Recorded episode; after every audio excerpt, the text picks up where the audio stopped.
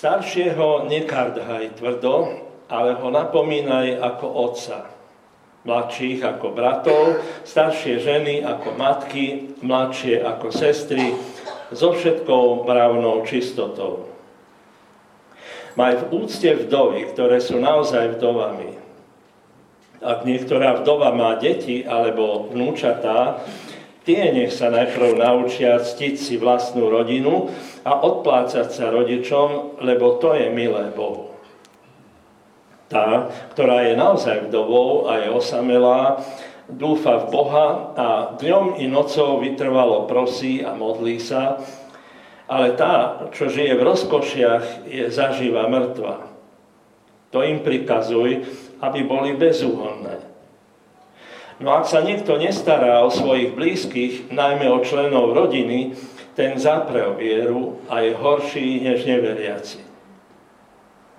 Do zoznamu nech je zapísaná vdova nie mladšia ako 60-ročná žena jedného muža, ak má svedectvo, že robila dobré skutky, vychovávala deti, bola pohostinná, umývala svetým nohy, pomáhala sužovaným a venovala sa každému dobrému dielu.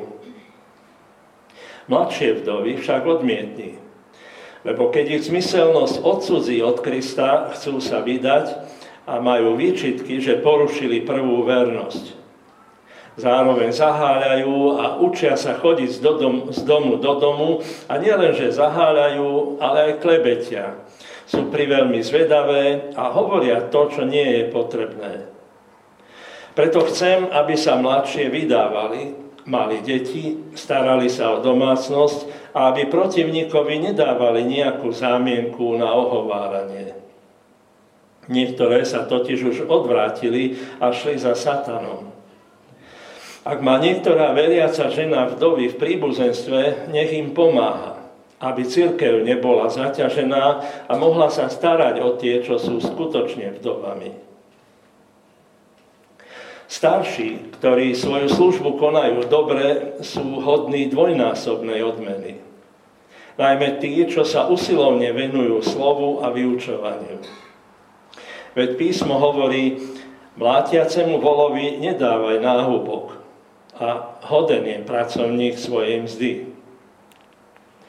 Žalobu na staršieho nepríjmaj, iba ak ju potvrdia dvaja alebo traja svetkovia. Tých, čo hrešia, pokárhaj pred všetkými, aby aj ostatní žili v bázni. Zaprisahávam ťa pred Bohom a Ježišom Kristom i pred vyvolenými anielmi, aby si sa podľa toho správal bez predsudkov a nič nekonal z náklonnosti k niekomu. Unáhlenie neklad na niekoho ruky. Nemaj nič spoločné s hriechmi iných. Zachovaj sa čistý. Nepij už iba vodu, ale pre svoj žalúdok a časté choroby užívaj trochu vína. Hriechy niektorých ľudí sú celkom zjavné, ešte než dôjdu pred súd. U iných výjdu najavo až na súde. Podobne sú celkom zjavné aj dobré skutky, a aj tie, čo sú iné, nemôžu zostať skryté. Všetci otroci, čo sú pod jarmom, nech majú svojich pánov v náležitej úcte, aby nebolo potupované Božie meno a naše učenie. Tí, čo majú veriacich pánov, nech ich neznevažujú, pretože sú bratmi, ale nech im o to ochotnejšie slúžia. Lebo tí, čo majú úžitok z dobrého diela, sú veriaci a milovaní. Toľko z písma.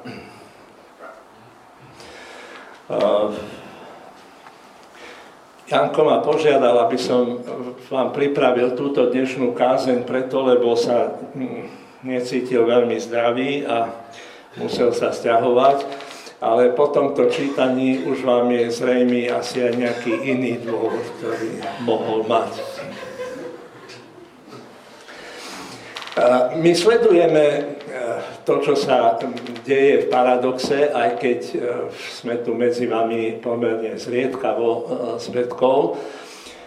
No ale keďže to sledujeme, tak to sledujeme veľmi často a pomáha nám to v tom aj vaša web stránka. Na každý, kto zavíta na túto vašu web stránku, tak hneď na úvode sa dozvie, že ste Bohom milovaní a Božím slovom premieňaní ľudia, ktorí túžia, aby ľudia Bratislavy milovali Ježiša nadovšetko. To je tam dole. A e, tam ešte nižšie, keby sme zašli, tak, ale to už vy tu nemáte, to sa doma pozrite, tak e, by sme videli, že byť cirkevným zborom znamená byť rodinou. Lebo je to ľud, skrze ktorý zjavuje Boh svoju slávu. Toto sa o vás dozvieme hneď na začiatku. A zrejme preto, lebo to považujete za veľmi dôležité, za podstatné. A ja neviem, že ako ste na túto e, svoju víziu prišli, e, lebo výstižne vyjadruje to, ako písmo definuje podstatu a zámer cirkvi. A nemusíte ju hľadať po celej Biblii, E, našli by ste e, to aj v prvom liste Timotejovi, ktorý práve teraz spolu preberáte. A v jeho jadre, e, v jeho strede, v 3. kapitole 14. a 16. verši je to evanelium zhrnuté a zároveň aj zhrnuté, čo je církev. A tam sa dozvieme, aby si vedel, teda to píše Pavol Timotejovi, aby si vedel, ako sa treba správať Božej domácnosti, ktorou je církev živého Boha, stĺp a opora pravdy.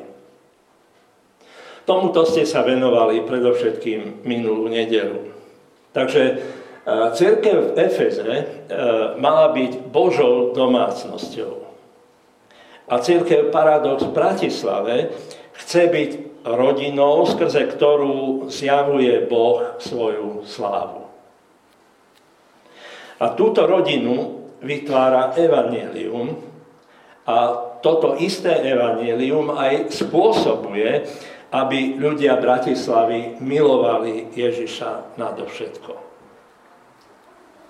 A štvrtá kapitola e, vysvetľuje, prečo je to nutné a táto naša dnešná piata kapitola hovorí o tom, ako sa prakticky treba správať Božej domácnosti, ktorou je církev.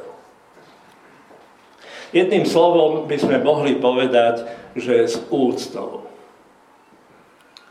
E, slovo úcta e, je totiž kľúčovým slovom, ktorým začína každý odsek tejto kapitoly. Ide o grécky výraz týme, nie anglické time, grécky týme, ktorý sa prekladá ako česť, úcta, cena, ocenenie, hodnosť, hodnota, ohodnotenie. A v tomto odseku, ktorý sme si čítali, je to vždy spojené aj s peniazmi. Verš 3. 5. kapitole. Maj v úcte vdovy. Verš 17. Starší sú hodní dvojitej odmeny. Tam je to isté slovo. A 6.1. Všetci otroci nech majú svojich pánov v náležitej úcte. Znova to isté. A pretože je to tak, som nazval túto dnešnú kázeň komu česť, tomu česť praktickej zbožnosti ide teda o preukazovanie úcty. Dobre, ale komu máme e, konkrétne tú úctu preukazovať? A ako ju máme konkrétne preukazovať? No ak to trochu zovšeobecníme, tak uvidíme, že podľa veršov 3 a 16 si máš ctiť tých, ktorí nedokážu pomôcť sebe. Podľa veršov 17 až 25 si máš ctiť tých, ktorí pomáhajú tebe.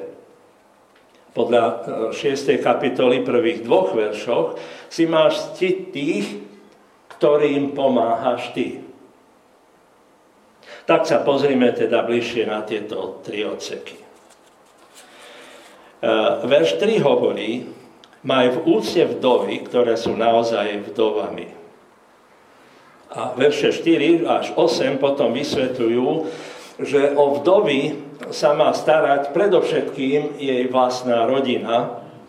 A podľa veršov 5 až 6 sa má starať o vdovu, ktorá je naozaj vdovou a ktorá to nezneužíva. Prečo to máme robiť? Verš 8. No ak sa niekto nestará o svojich blízkych, najmä o členov rodiny, ten zaprel vieru a je horší než neveriaci. Verše 9 až 15 hovoria, o ktoré vdovy a ako sa má starať zborová rodina. Nemá to byť iba občasná a príležitostná pomoc nášho prebytku. Tie vdovy majú byť na zozname, takže ide o pravidelnú, systematickú podporu podľa veršov 9 až 10. Ale práve preto je treba, podľa veršov 11 až 15, rozlišovať aj tie, ktoré na našom zozname majú byť, aj tie, ktoré nemajú byť. A prečo to tak máme robiť? Verš 16. Ak má niektorá veriaca žena vdovy v príbuzenstve, nech im pomáha, aby církev nebola zaťažená a mohla sa starať o tie, čo sú skutočne vdovami. No v tomto odseku je pre nás divných hneď niekoľko vecí. My pod vdovou rozumieme každú ženu, ktorej manžel zomrel. Tu je však jasné, že nie je vdova ako vdova. Preto ak jej príbuzný, ako aj zborová rodina má pomáhať, teda ju, Tie, ktoré nedok- má teda pomáhať tým, ktoré nedokážu pomôcť sebe. A druhá vec, ktorá nám udrie do očí, a to najmä nám mužom, je to, že sa tu vôbec nespomínajú vdovci.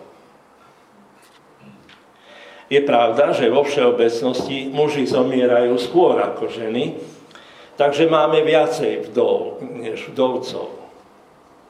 No, ale o tých sa netreba postarať. A čo síroty? Čo s vdovami a vdovcami, ktorí nemali deti? A kto sa má starať o mužov a ženy, ktorí nikdy ani neboli v manželstve? O všetkých tých sa církev nemá starať. Ale áno, má. A práve preto som zväz tohto odseku nazval si tých, ktorí nedokážu pomôcť sebe. A dôvodom k tomu nie je to, že by som chcel byť veľkorysejší, než bol apoštol Pavol.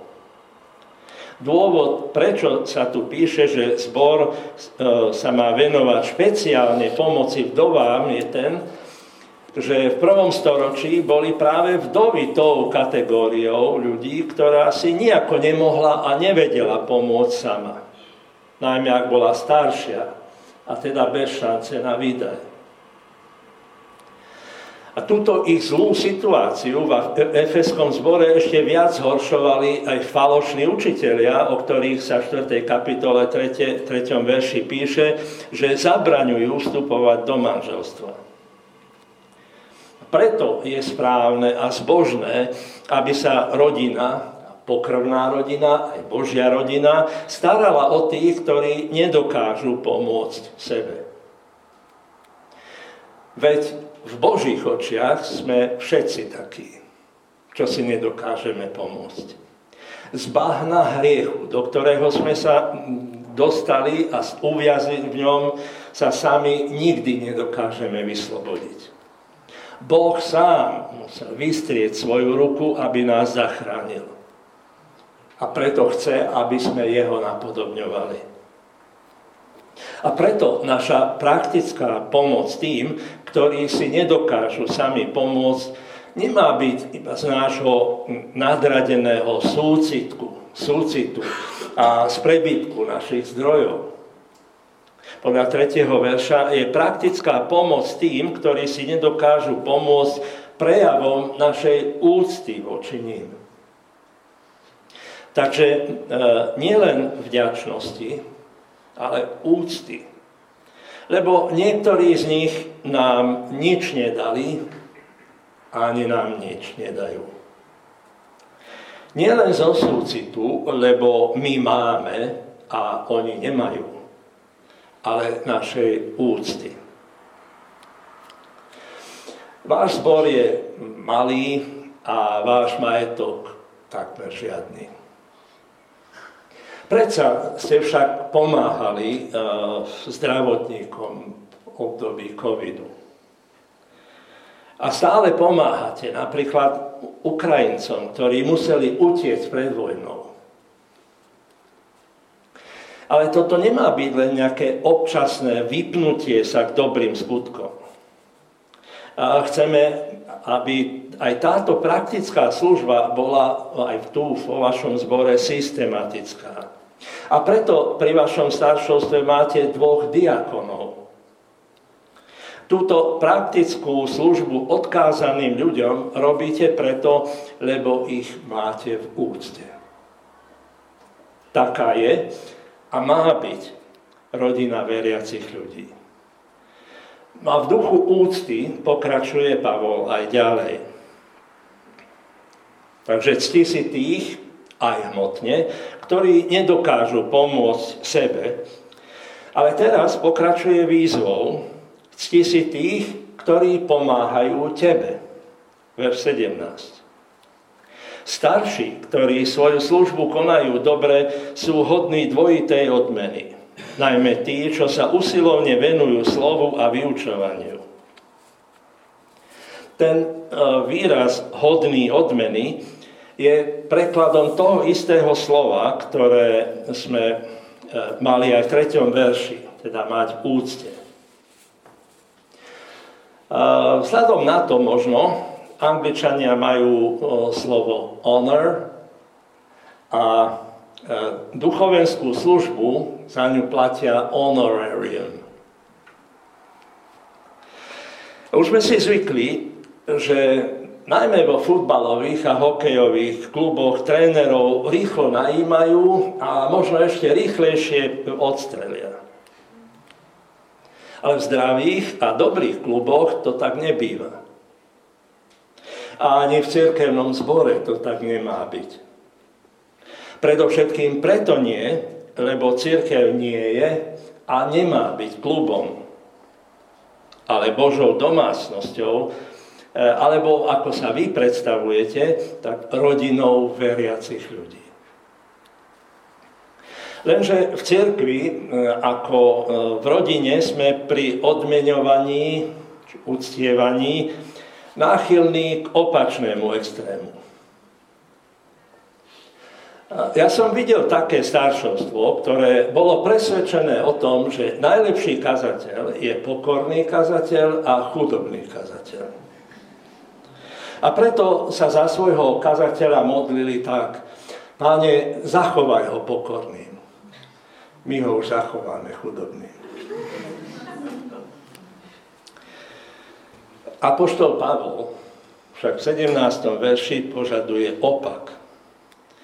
Starší, ktorí svoju službu konajú dobre, sú hodní dvojitej odmeny. Najmä tí, čo sa usilovne venujú slovu a vyučovaniu. Ja to neviem, že či svojim kazateľom platíte dvojnásobok toho, čo zarábate vy, ako hovorí Apoštol, lebo neviem ani koľko zarábate vy a ani koľko zarábajú oni. Ale počul som, že Henželovcom na jeseň ukradli bicykel, bicykle a že ste im ich štedro a veľkoryso nahradili. A že tento týždeň e, ste sa vraj predbiehali v tom, že kto navarí verčimákovcom počas toho, ako sú chorí a stiahujú sa. Tak to má aj podľa Apoštola byť. A tak to má byť nie preto, že by e, starší či kazateľ bol v nejakom vysokom postavení, e, s ktorým chodievajú tzv. benefity 18. verši to Pavol zdôrazňuje citátom zo starej zmluvy. A píše, že mlátiacemu volovi nedávaj náhubok. Staršieho kazateľa prirovnáva teda k ťažnému zvieraťu, ktoré uviazali k tyči, aby celý deň chodilo dokola a tým mlátilo snopy, ktoré mu hádzali pod nohy. A verte mi, že každotýždenný kazateľský kolotoč je ťažká robota. Ak je výsledkom, má byť životodárne zrno Božieho slova. A preto sa držte zásady apoštolskej, že hoden je pracovník svojej mzdy. Ak si ho takýmto spôsobom budeme ctiť, budeme z toho v budúcnosti aj štedro ťažiť. V Efeze, obávam sa, že nielen tam, neboli iba starší, citujem, ktorí svoju službu konajú dobre, a čo sa usilovne venujú slovu a vyučovaniu. Už ste videli počas tohoto listu, že tam boli aj takí, čo šíria nepravé učenie. Neslúžia Božiemu poriadku spásy, ktorí stroskotali vo viere a ktorí vyžadovali prehnaný asketizmus v 4. kapitole. A práve preto zanechal Pavol v Efeze svojho najlepšieho spolupracovníka Timoteja. V Efeskom zbore preto každý vedel, že nie každý duchovný pracovník je hodný. A preto tie zvyšné verše 19 až 25 venuje Pavol delikátnej otázke, ako zaobchádzať s tými, čo nie sú hodní. Ako sa naša úcta má prejavovať voči ním? A to vysvetľuje a odôvodňuje Pavol veľmi starostlivo vo veršoch 19 až 25. Prvý pokyn by sme mohli zhrnúť pristupujte k ním bez predsudkov. Čo to znamená? Poprvé, nepodloženú žalobu nepríjmaj. A po druhé, vypočuj svetkov. Ale potom, keď je žaloba potvrdená, tak podľa 20. verša tých, čo hrešia, pokárhaj pred všetkými, aby aj ostatní žili v bázni. Spomenul som pred chvíľou športové kluby, ktoré sa správajú podľa hesla Higher and Fire. Na druhej strane sme v cirkvi aj z najvyšších vatikánskych kruhov šokovaní škandálmi pre spreneveru majetku a sexuálne zneužívanie. A toto všetko sa v cirkvi celé desaťročia ututlávalo a zametalo pod koberec. Ale nemyslíme si, že sa to deje iba v tej veľkej zosvedčenej cirkvi žiadna, ani naša, e, nie je voči tomu imúnna. Ide len o to, ako s tým tá Božia domácnosť či rodina veriacich naloží. A tu vo verši 20 a 21 máme na to zbožný návrh, návod. V tejto súvislosti si však ešte vezmime poučenie aj z verša 22 až 25, ktoré by sme mohli stručne vyjadriť zásadou neunáhlite sa v ustanovovaní starších. Verš 22. Unáhlenie neklad na nikoho ruky. Nemaj nič spoločné s hriechmi iných. Najať, či zamestnať, vymenovať niekoho Eh, je vždy ľahšie ako prepustiť či odvolať. A preto z dobrých dôvodov máme v zamestnaní skúšobnú dobu. A preto pracovnú zmluvu najprv uzatvárame na dobu určitú. A preto skôr, ako niekoho my v cirkvi ordinujeme zakazateľa, najprv je 2 až 3 roky vikárom. Ani v prípade e, voľby staršovstva to nemá byť záležitosť jedného hlasovania, ale celého obdobia prípravy a osvedčenia, aby sme unáhlene nekládli na nikoho ruky. Prečo je to dôležité? Preto, lebo vieme, že ten, koho ustanovujeme, ako aj my, ktorí ho ustanovujeme, sme hriešní ľudia. A keď prepukne problém, ten sa jednoducho prepustením či odvolaním nevyrieši. V rodine aj v Božej domácnosti sa všetci stávame súčasťou tohto problému. Hoci e, nikdy nie rovnakou mierou. Ale takmer vždy sme my všetci súčasťou toho. Takže cti si tých, ktorí nemôžu pomôcť sebe, Cti si tých, ktorí pomáhajú tebe. A do tretice, cti si tých, ktorým pomáhaš ty. 6. E, kapitola, prvé dva verše. Všetci otroci, čo sú pod jarmom, nech majú svojich pánov v náležitej úcte, aby nebolo potupované Božie meno a naše učenie. Tí, čo majú veriacich pánov, nech ich neznevažujú, pretože sú bratmi, ale nech im o to ochotnejšie slúžia, lebo sú veriaci a milovaní a usilujú sa robiť dobre. Skoro celý svoj život doterajší som prežil v Leviciach. Je to malé mesto, v ktorom je najväčší zbor cirkvi bratskej. A to najkrajšie, čo som na tržnici, na ulici a na rôznych úradoch kedy počul, bolo uznanie čestnosti, pracovitosti a spolahlivosti našich bratov a sestier, ich zamestnaní a v ich každodennom živote. Veď každý vie, že na každom pracovisku sa pri kávičke či cigaretke zamestnanci stiažujú predovšetkým a ohovárajú svojich šéfov. Veriaci ich však majú v náležitej úcte. A podľa toho sa aj správajú.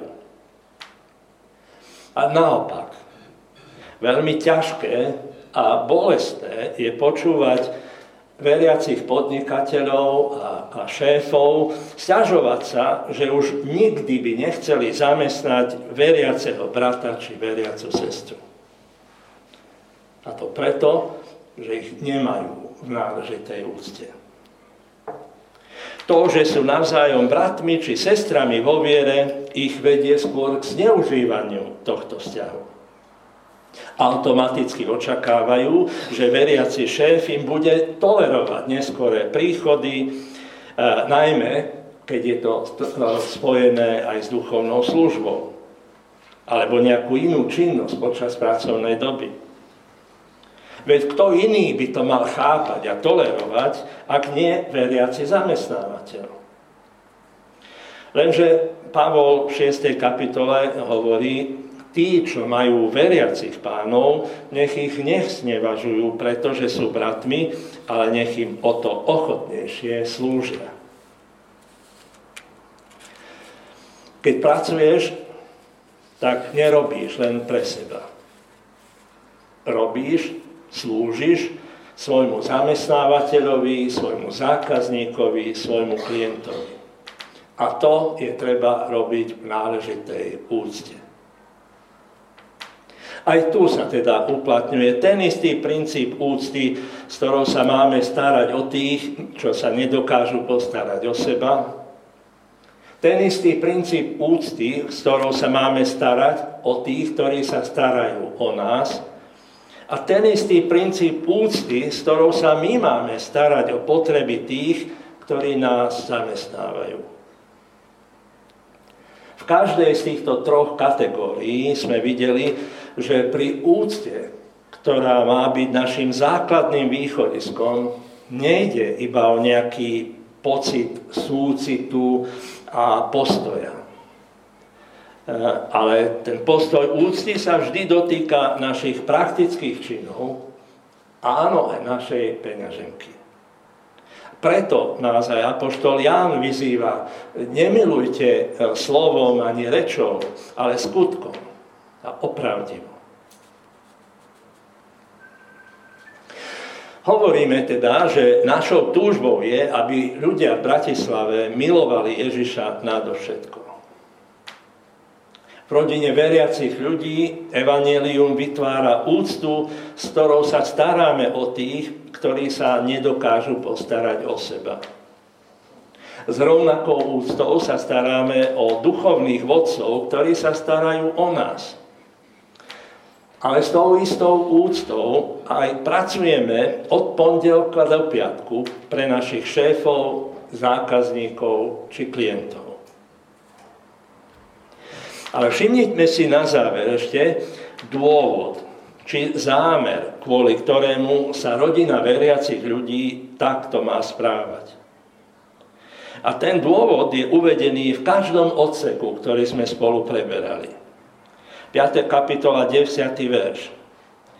Máme sa starať o tie vdovy, ktoré majú dobré svedectvo. 14. Vdovy, ktoré nedávajú zámienku na ohováranie.